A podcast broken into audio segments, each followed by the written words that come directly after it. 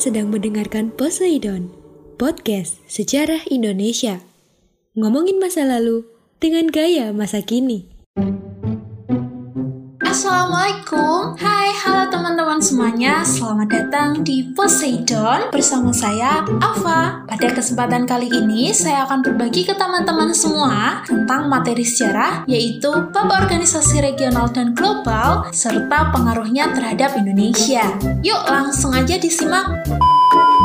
Di dalam mempelajari dua jenis organisasi regional dan global, yaitu organisasi militer dan organisasi ekonomi. Kita bahas organisasi militer dulu ya teman-teman. Dalam upaya menjaga pertahanan dan keamanan, sebuah negara tidak cukup memiliki angkatan militer yang kuat. Sebuah negara membutuhkan wadah untuk menaungi kepentingan militer tersebut. Selain itu, sebuah negara membutuhkan kerjasama militer dengan negara-negara lain yang diwujudkan dalam bentuk organisasi militer, baik organisasi militer regional maupun organisasi militer global.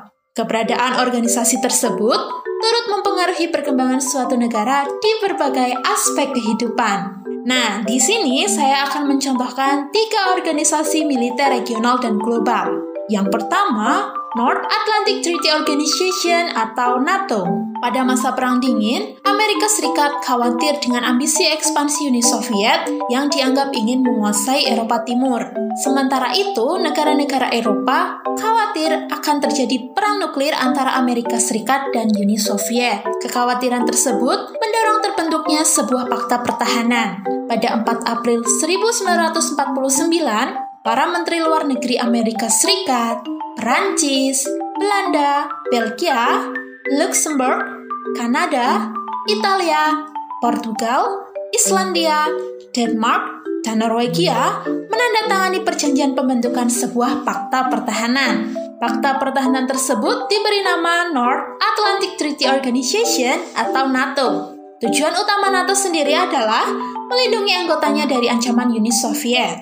Ketika Uni Soviet runtuh dan Perang Dingin berakhir pada tahun 1991, NATO menjadi satu-satunya badan pertahanan dan keamanan militer yang masih berdiri. Yang kedua, Southeast Asia Treaty Organization atau SEATO.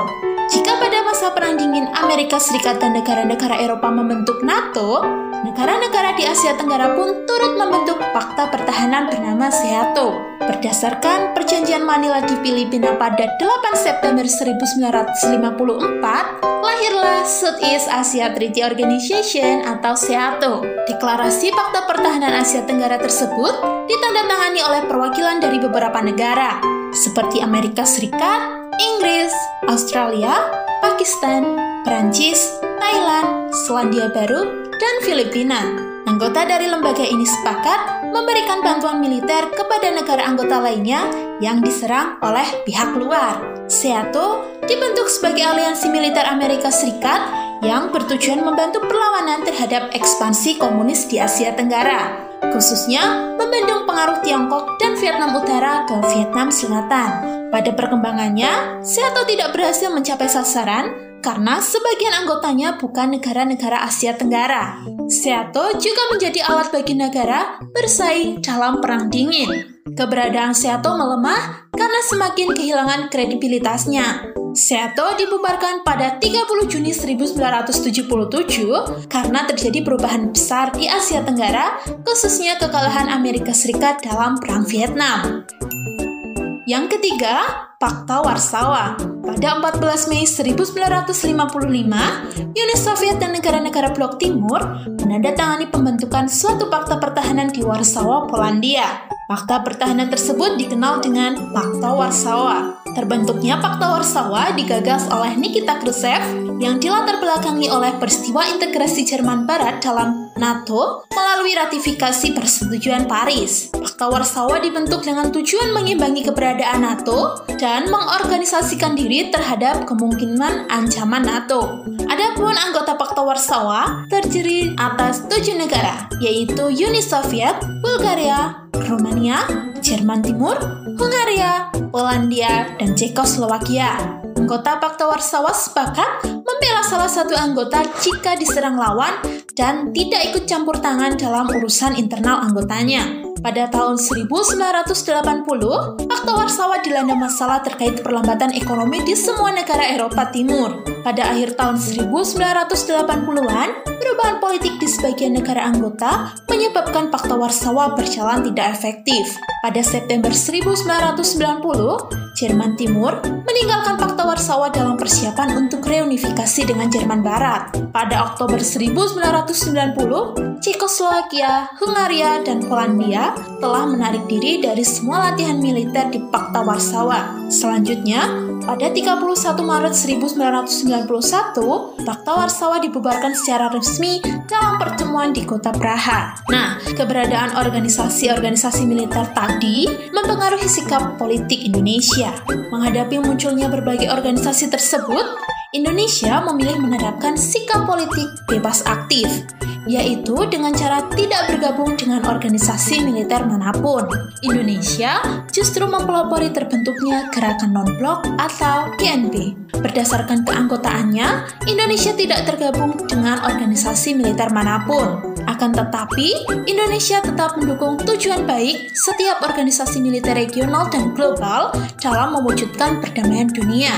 Misalnya, Indonesia mendukung tujuan SEATO menjaga agar paham komunis tidak berkuasa di Indonesia. Indonesia juga mendukung tujuan Pakta Warsawa agar tidak terpengaruh oleh paham kapital. Bukti dukungan tersebut diwujudkan dengan bersikap netral terhadap blok barat maupun blok timur.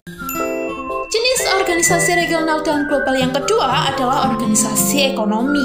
Organisasi ekonomi, regional dan global dibentuk sebagai wujud kerjasama antar negara.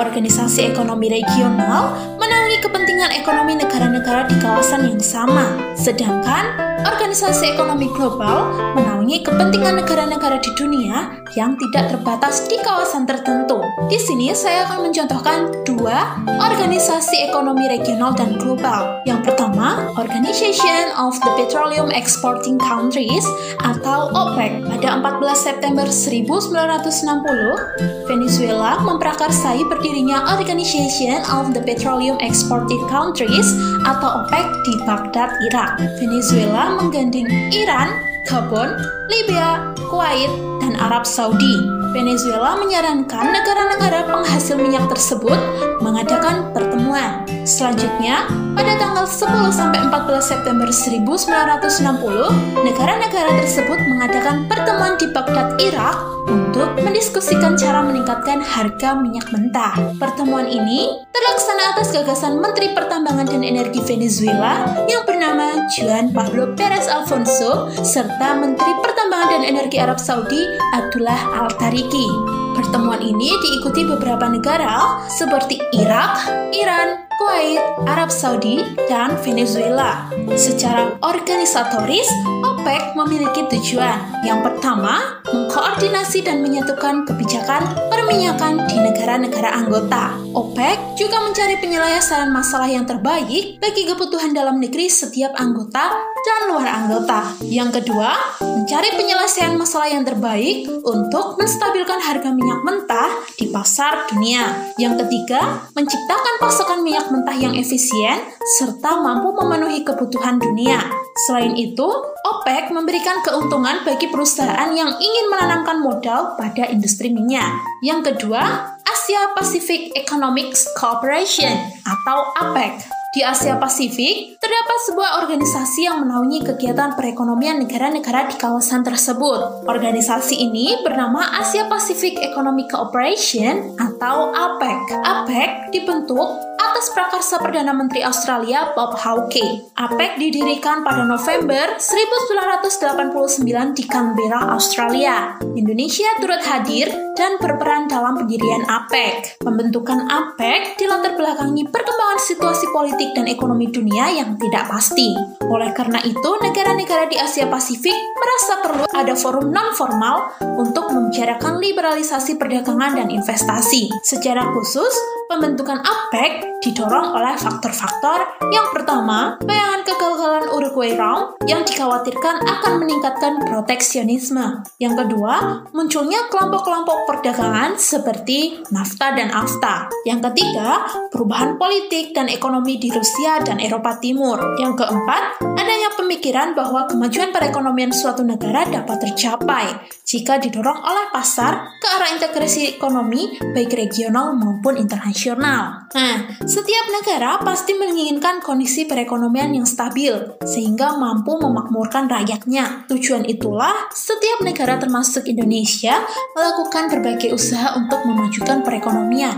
Salah satu caranya bergabung dengan organisasi ekonomi regional dan global. Ketika Indonesia bergabung dengan OPEC pada tahun 1961 sampai 2008, Indonesia berkedudukan sebagai negara importir. Sebagai anggota OPEC sekaligus negara importir, manfaat yang diperoleh adalah terjaminnya pasokan minyak untuk Indonesia. Akan tetapi, pada 2008, Indonesia membukukan diri dari keanggotaan OPEC karena syarat anggota OPEC adalah menjadi negara eksportir, bukan importir seperti kedudukan Indonesia pada saat itu. Pengaruh yang dirasakan Indonesia selama tergabung dalam OPEC adalah dapat berinteraksi dengan negara anggota lainnya sehingga Indonesia dapat menarik negara-negara tersebut berinvestasi di Indonesia. Selain itu, Indonesia dapat dengan mudah mencari informasi naik turunnya harga minyak dunia. Banyaknya manfaat yang diperoleh saat bergabung dengan OPEC mendorong Indonesia kembali menjadi anggota OPEC pada awal tahun 2016.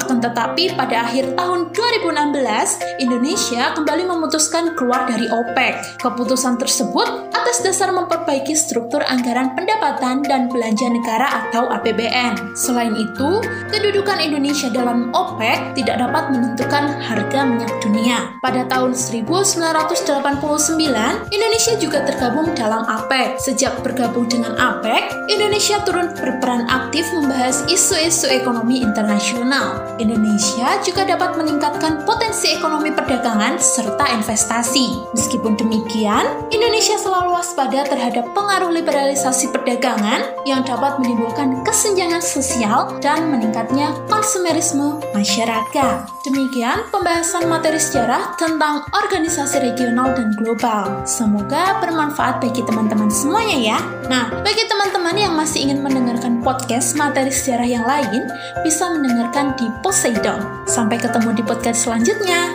Afa pamit. Wassalamualaikum warahmatullahi wabarakatuh. Terima kasih.